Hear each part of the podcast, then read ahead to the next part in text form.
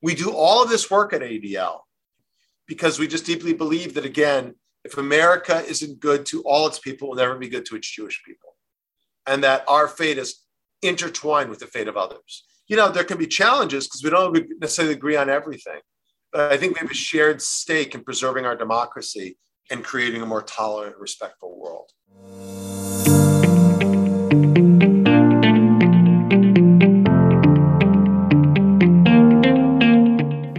Street a strategic advisory firm helping CEOs and C suites achieve maximum value, this is Word on the C Street, a show where influential leaders reflect on the value of diversity, equity, and inclusion and share their perspectives on the defining challenges and opportunities of our time.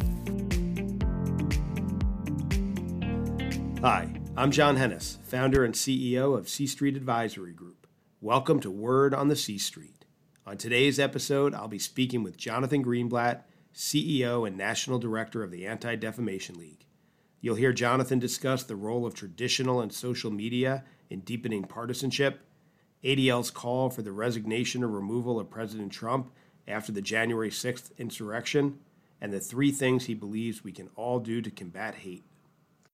Thank you, uh, Jonathan, for joining us today. ADL has done so much combat anti-Semitism and hate. I want to jump in on on something in the news recently. Tucker Carlson's Patriot Purge could incite violence, and I know you reached out and told Fox that maybe they shouldn't be putting it on the air. We have Facebook, where I think your quote was never has a single company been responsible for so much misfortune as we see hate groups that are organizing on Facebook, misinformation everywhere. How do you deal with these major media companies, both social media and traditional media, that are putting out misinformation that's really just getting into kind of the bloodstream of our country? First of all, Jonathan, thank you for having me. I'm glad that we're able to do this today. ADL is the oldest anti hate group in the country. We were founded in 1913 around the trial and subsequent lynching of Leo Frank. You know, this Jewish man from New York was falsely accused of a crime, wrongfully committed, and ultimately hung from a tree. And, you know, in the intervening 100 plus years, ADL's worked to fight against all forms of hate. And I would say over the generations that this organization has been fighting, combating bigotry, we've seen different technologies adopted to target different groups. Before the Second World War, radio was used by people like Father Coughlin to propagate against Jews. Heck, the first motion picture was Birth of a Nation, a piece of propaganda directed against uh, Black Americans. We watched Henry Ford use his newspaper, the Dearborn Independent, to reprint the Protocols of the Elders of Zion.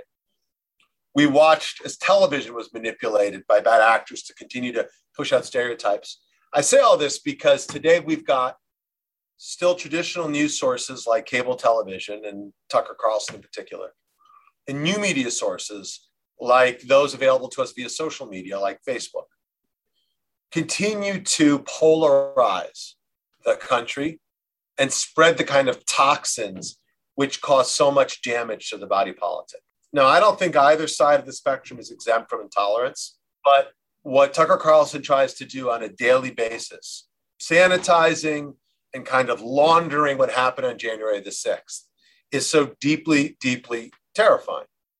You know, this movement is called the J6, as if these people were patriots of some kind, but they weren't. It was the most predictable terror act in American history because they told us what they were going to do. And the idea of people causing an insurrection, trying to interfere the democratic process, I don't know in what universe you can see that only for what it is a threat, literally, to liberal democracy as we know it. And today it's the right, tomorrow it could be the left, who knows? Today it's voter suppression laws targeting black voters, tomorrow it could be voter suppression laws targeting Jewish voters. But all of this is just so scary. And I think reflects a profound shift in the way that political actors think about themselves. There's a piece in the Washington Post. Somebody was was referencing, you know, the recent Republicans voted for the infrastructure bill, and it was like, look, either our side totally wins or the other side totally wins. Politics never used to be like that. But social media services like Facebook and outlets like Fox are encouraging this kind of mania to think that it's everything's a zero sum game when it truly isn't. Right after January 6th, you called for Trump to resign or be removed. Talk a little bit about that. In 100 years at ADL, we've never taken a position as we did after January the 6th. But we had also never faced a situation of that sort where you had a president of the United States actively seeking to undermine not just the integrity of his office, but the integrity of our electoral process. And, you know, there have been a series of escalating issues over the course of the four years of that administration. But the sight of people marauding through the Capitol with the president literally egging them on was reminiscent of things we'd seen in banana republics, not anything we ever anticipated happening in this country. That's why we acted the way that we did. Think about Charlottesville, where you have white supremacists walking the streets, you know, with their tiki torches saying Jews will not replace us. And then the president getting up to say that, you know, there's fine people on both sides. H- how do we reconcile that today when that was out there so obvious on video for us all to watch? It was so damaging. It was so depressing. And look, the reality is there were no fine people on both sides, quote unquote. Like there is no world in which we should countenance Nazis thinking that freedom of assembly is the freedom to assemble around a synagogue and threaten to burn it down, as happened. Or that freedom of speech is the freedom to slander people and threaten their lives, as happened. That's an abuse of not just the First Amendment, that's an abrogation of like our laws in this country. So I think we've got to be willing to call out, you know, hate when it happens. And I think we've got to be willing to look at these facts not through a partisan lens, but through kind of the prism of our own principles. And even though that put us at odds with the president, I think it was the right stance for us to take because, again, there's no way you can draw equivalence between peaceful protesters and neo Nazis saying Jews will not replace us or between, again, people calling to take down the statue of Robert E. Lee and a man driving his car through a crowd of people with the intent of maiming. So, in the world in which I grew up, the place in which I think I still live today, decency and humanity and you know respect for fellow citizens isn't uh, an exception. It needs to be the norm, and that's we're trying to enforce norms here. I would say, and you know we've called out President of the United States on the right, and we've called out people on the left. We'll call out Republicans and we'll call out Democrats because that's our job here at ADL. Our job is, in a way, to call balls and strikes. We don't play for either side. We're actually aligned with these institutions, pillars which make up our liberal democracy. I was thinking when you were just talking about this Kyle Rittenhouse and the verdict. Here we live in America, and there's um, you know a white man walking down the street carrying an AR-15 you know, I heard a lot of people say, well, based on the laws in Wisconsin, what the jury was given, that probably came out the right way. Go back to Martin Luther King in a letter to the Birmingham jail, where he said that we should never forget that everything Adolf Hitler did in Germany was legal. But I think we've got an issue here where our country has gone so partisan and we are so right and left that we can't see kind of right and wrong. You have an organization focused on it. What what do you think that a person like me should be doing to help make the country better and push down hate? Well, first of all, I think every person has the power to get to stand up to stereotypes and to push back on prejudice. Every one of us has that power. But there's a kind of a heuristic that we use to talk about what people can do. First, I think people need to speak out.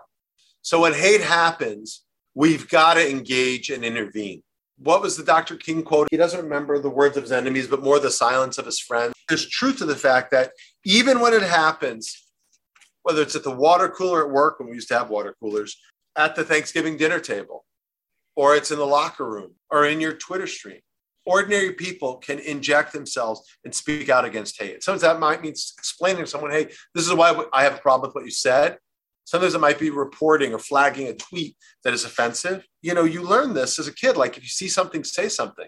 And that also goes when you see expressions of intolerance. It's important to do that because if you hear something that strikes you as untoward, other people probably feel the same way. That's not about cancel culture. That's just about creating a more tolerant, respectful kind of environment. So number one, you speak out. Number two, I think it's important to step up for others. So you can't just speak out when it's directed against you. Like, I don't like that you said that because I'm Jewish, that offends me. But we've got to be allies for our friends. It's also about sharing facts. We've got to resist the temptation, forward that crazy email from your, you know, your neighbor's mother-in-law that insists that, you know, George Soros is whatever craziness or Sheldon mm-hmm. Adelson is whatever craziness. And our current environment is so intemperate. People are so polarized.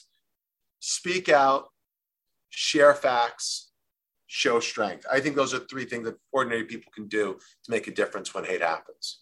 Talking about speaking up for our friends. We've saw anti-Asian hate.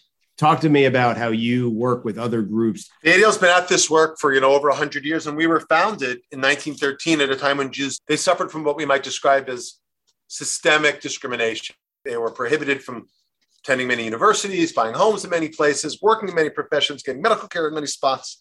And what's interesting is in that moment, the ADL was founded in the mission statement that we still use today, that hasn't changed in a hundred and some odd years, is our mission is to quote, stop the defamation of the Jewish people and secure justice and fair treatment to all. And so we have felt compelled to work for others for the duration of our existence. We do that not only because our mission is bound up in this Jewish idea we're not free unless we're all free. Jews in this country can't be safe unless every minority is safe. Again, that kind of evokes the ancient sage Hillel, but it's really what drives and animates so much of our work today. And so that shows up in lots of different ways. It shows up because we're Americans and we know what it's like to be a besieged minority, having been one in diaspora for almost 2,000 years. It shows up because our own Jewish community is multi ethnic and multiracial.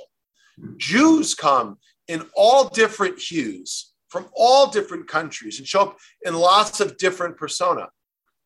So when we stand up for Black Americans, and we have a deep partnership with the National Urban League, we ran a program last year called Our Time, Our Vote that registered 30,000 new voters, mostly people of color in Philadelphia, and we're expanding that to 10 cities between now and the end of 2022.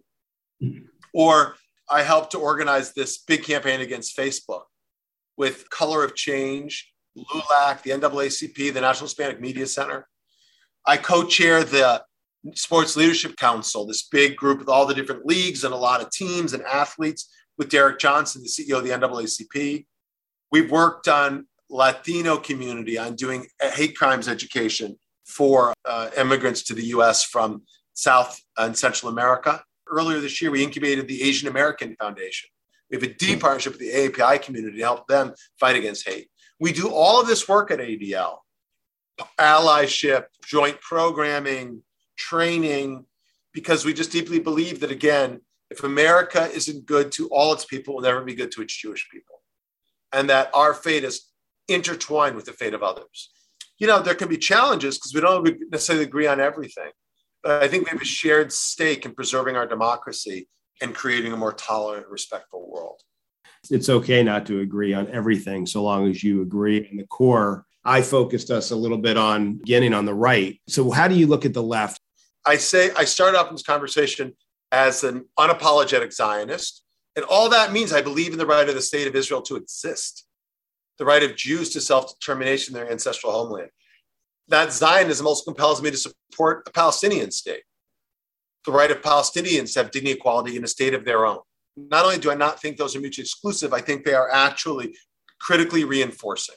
If these two people don't have their own places to live where they can pursue their own, not, not only their dreams of self determination and national identity, but do it in environments where their rights are enshrined and protected, neither side will ever be secure and safe. Now, that being said, what's unmistakable, indisputable, is that there are some, some on the left, also on the right, who are obsessed about the Jewish state of Israel. Or as they say, I'm not an anti Semite. It's just that I think the Jewish state is illegitimate. The Jewish state doesn't belong. The Jewish state manipulates events. It's just like we used to hear from the many on the right, John, where they would say, I don't have a problem I just think that the Jews are illegitimate. The Jews don't belong. The Jews manipulate events. Replace Jewish people for Jewish state, and it's one and the same. And by the way, yeah, there are some members of Congress who have strong ideas. Yes, the squad has some strong ideas. So does Congressman Pocan. To think that it's just Congressman from, from Minnesota or Congresswoman from Michigan is wrong. We need to call out these people who are obsessed with Israel and hold it to demonize the Jewish state, try to delegitimize its existence, and hold it to double standards. We need to call them out. Because if you're upset about what Israel is doing, but don't care about what China, some would argue, is doing to the Uyghurs, or don't care about what's happening in Myanmar to the Rohingya, or don't care about what's happening in, some would argue, in India to the, to the Muslim population, I mean, that's very problematic. Or in Kashmir will be maybe even a more direct example. So There's nothing wrong with criticizing Israeli policies, but there is something wrong when you hold it to double standards. There's nothing wrong with taking offense with certain activities of the government. I mean, ADL calls out the Israeli government, like call it the American government. But when you question the right of the country to exist at the same time, when like the government of Iran every single day is calling for Israel's annihilation, that's a problem. And when you deny the reality of terror groups that seek to undermine the state like Hamas, which the day we're recording this podcast, you know, a Hamas cleric shot and killed a tour guide in the city of Jerusalem. Not someone who was threatening him, not someone who was quote unquote settler on the West Bank, a tour guide. Hamas is a terror group whose charter compels it to call for the destruction of the Jewish state of Israel and to murder Jews wherever they can find them. That's just the reality. That's just what their charter says, John. And unless we can be intellectually honest about this, I think we'll never see not only a solution to this long, persistent, deeply problematic situation, it will fan the, the fan the flames of anti-Semitism here at home. And we saw it happen in May when fighting in Gaza after Hamas started lobbing missiles at Israel, missiles at civilian sites, resulted in brutal beatings in broad daylight of Jews all over this country. Again, people didn't ask them, What's your opinion on Likud? Or would you vote for Bibi Netanyahu? Or how do you feel about Palestinian you know, national aspirations? People wearing kippot or who self-identified were Jewish were attacked and brutalized without any provocation. And these people weren't wearing MAGA hats attacking them, John. They were wearing like Palestinian keffiyehs. It, it's and they came from anti-Israel rallies. Like that's what happened just a few blocks from where I'm standing here in, in Midtown Manhattan, or on La Cienega Boulevard in Los Angeles, or on the Las Vegas Strip in Nevada, and so on and so forth. I'm not even including the harassment and the vandalism. ADL, we've been tracking anti-Semitic incidents, you know, for decades, over 40 years, and we saw in that period of May a 115% increase year over year again, people weren't getting hit with Trump 2024 flags. They're getting hit by flagpoles that had Palestinian flags on. So that doesn't mean every person who supports a Palestinian state is an anti-Semite. I support a Palestinian state, for goodness sakes. But it does mean that we need to be honest about the problems. People on both sides need to call out hate when it happens, even on their own team, even amongst their friends. That's ultimately, I think, the most powerful. And that's the way we really turn the tide on these issues once and for all. I want to move now to you and business. I see the Ethos Water behind you, which started. Your mission was to provide children around the world access to clean drinking water when you started Ethos. Talk a little bit about companies and social impact. Ethos started in many ways, not with me, but with my business school roommate, Peter Thum, who conceptualized the concept of developing a bottled water that would use private profit to help children get clean water. He came to me and we actually started the company together and I had worked in government for many years before I went into business. I uh, worked at the Commerce Department and the White House doing international economics, and I'd been through much of the developing world, you know, in South Asia, in Southeast Asia, in South America, in a little bit of Africa. So I'd seen some of this up close and personal. And at the time, I was running a division of a software company. So I knew a lot about sales, engineering, marketing. I just ran a division and had a P&L. So it was a good way to bring together my concern for public service with whatever talent I had running a team and shipping product and you know driving revenue. And so Peter and I started that business and we ran it for a long time out of my house in LA and the idea was really simple. Bottled water at the time was a $15 billion category in the US. You know, Evian was been here for many years in Pellegrino. But you know, Fiji had just gotten here a couple years before. The super premium bottled water market was starting to take off. And yet at the same time, there was a billion children in the world who lacked clean drinking water, two and a half billion who lacked sanitation. It was responsible for more water related diseases killed children under five than any other cause. And it's not just the mortality, it was also the morbidity, like the diminished productivity, the lost hours women would spend in sub Saharan Africa you know, a good portion of their day walking miles to get to a water source, pick up water with like a, you know, a recycled chemical container or a gourd or something or a basket, and then bring it home and it would be dirty, sick in their kids who then couldn't go to school or couldn't, you know, be productive. So we thought, what if you took this premium product, this, you know, irrational act and turned it into uh, something very rational? What if you linked the consumption and the cause? And at that time, we started working on this 2002, 2003. B Corps weren't a thing. ESG wasn't a thing. Social responsible business was limited to companies like the Body Shop or Ben and Jerry's or Stonyfield Farms, where the product and the cause were very attenuated. Like nobody was buying pints of chunky monkey because they, they didn't use recombinant bovine growth hormone. They bought chunky monkey because it tasted good. And yet the reality was we thought if you could bring those cause and consumption much closer, drink this water, someone gets clean water, water for water, that would resonate with consumers. And we could raise awareness about this huge problem. Billion people lack clean drinking water. There was an NGO called WaterAid out of the UK that estimated okay. that the cost to provide someone with a lifetime supply of clean drinking water is about $25. Chalk that up to the fact that most of these people are in very poor places. It's not that expensive to deliver to them. Even if you think that number's off, call it $100 a person billion people, $100 billion to solve the problem. We couldn't do that. But we thought if we could raise awareness, we, yes, it would drive dollars, but raising awareness could educate and, and energize a whole population of social entrepreneurs to try to tackle this problem.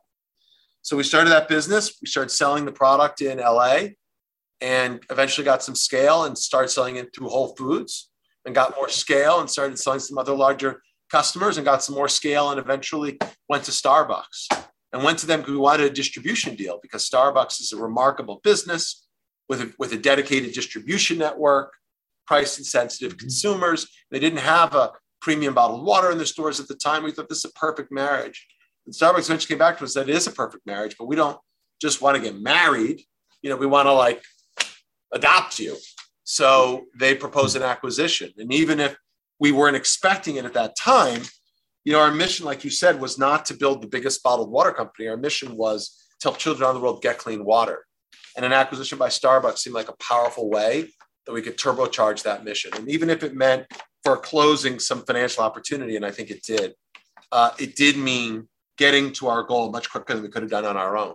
Yet we did the acquisition, and I got asked by Howard Schultz to be the VP for Global Consumer Products and help to launch the brand inside Starbucks distribution, you know, retail footprint.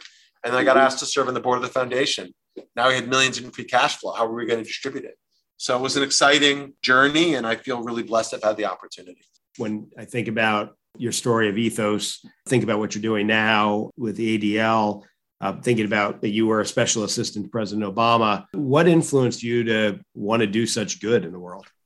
I mean, I look, I had loving parents, and I was grew up in a very middle class town in Connecticut, and they gave me good values. And you know, my grandfather was a Holocaust survivor from Germany. I mean, my grandfather, he was a young man, never would have imagined that his whole family would be slaughtered and his world turned upside down and he would flee his country and come here. He just didn't expect that. So, and my wife and her family are Iranian refugees who came here in the late 80s, like 1989. They never expected my wife there expected to grow up, have her children, my kids here in America. My father in law's story is like my grandfather's story. And I think about my own story, I don't take for granted that my children will, let alone my grandchildren, will be born in this country unless we fight for what we have. So making the world a better place isn't like, from my mind, some afterthought, something you bolt on to the end of your career. I think it's been fundamental, kind of true north throughout my life because I want to make sure that the privileges I've enjoyed, that so many of us have enjoyed, uh, are things we I can extend to the next generation. All right, three quick questions. So first, tell me about something that's been on your mind lately. This can be a book, a movie, an idea, a quote, anything that you're hooked on. Uh, I just finished two really interesting books. I finished a book by Dara Horn called Everyone Loves Dead Jews, which is all about the persistence of anti-Semitism throughout time and and the way as a almost like a virus, anti-Semitism, anti-Jewish hate mutates and adapts to different circumstances, and how we need to see the through line over the centuries, over the different issues, so we can actually do something about anti-Semitism. And I finished a book called All of the Marvels, which is a book by Wolk, which is about Marvel comics this guy read every Marvel comic from like the 1950s to today, all of them, which is a lot, and about different social themes and like broader plots out reflects society, which I thought was quite interesting too. Those are two great books I just finished. I love Apple TV. I love The Morning Show. I watched the uh, the show See, which is really good with Jason Momoa, and I also really like Succession. So those are things that are on my mind. Give us a hot take. What's something you believe that a lot of people would disagree with? I think the Red Sox will win the World Series in 2022. Lifelong Yankee fans. It's the first thing that I can't support. All right, and last, uh, who is someone you'd love to hear as a guest on Word on the C Street? I love Andrew Ross Sorkin. I think he's one of the most interesting observers of like the marketplace today, how it intersects with society. He'd be a great guest. Uh, I love Daniel Lubetzky from Kind, the Mexican American entrepreneur who's built such an interesting business. Has a very interesting take on the role of companies in society. And third, you know, Sacha Baron Cohen. He's got a great take on social media. He'd be a good one to get as well. All right. Well, Jonathan, thank you so much. My pleasure. Thank you so much.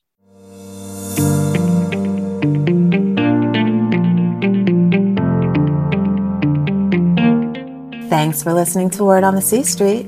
If you like what you heard, please subscribe, leave a review, and share with friends. You can reach us at info at thecstreet.com and follow us on Twitter and Instagram at the C Street underscore NYC.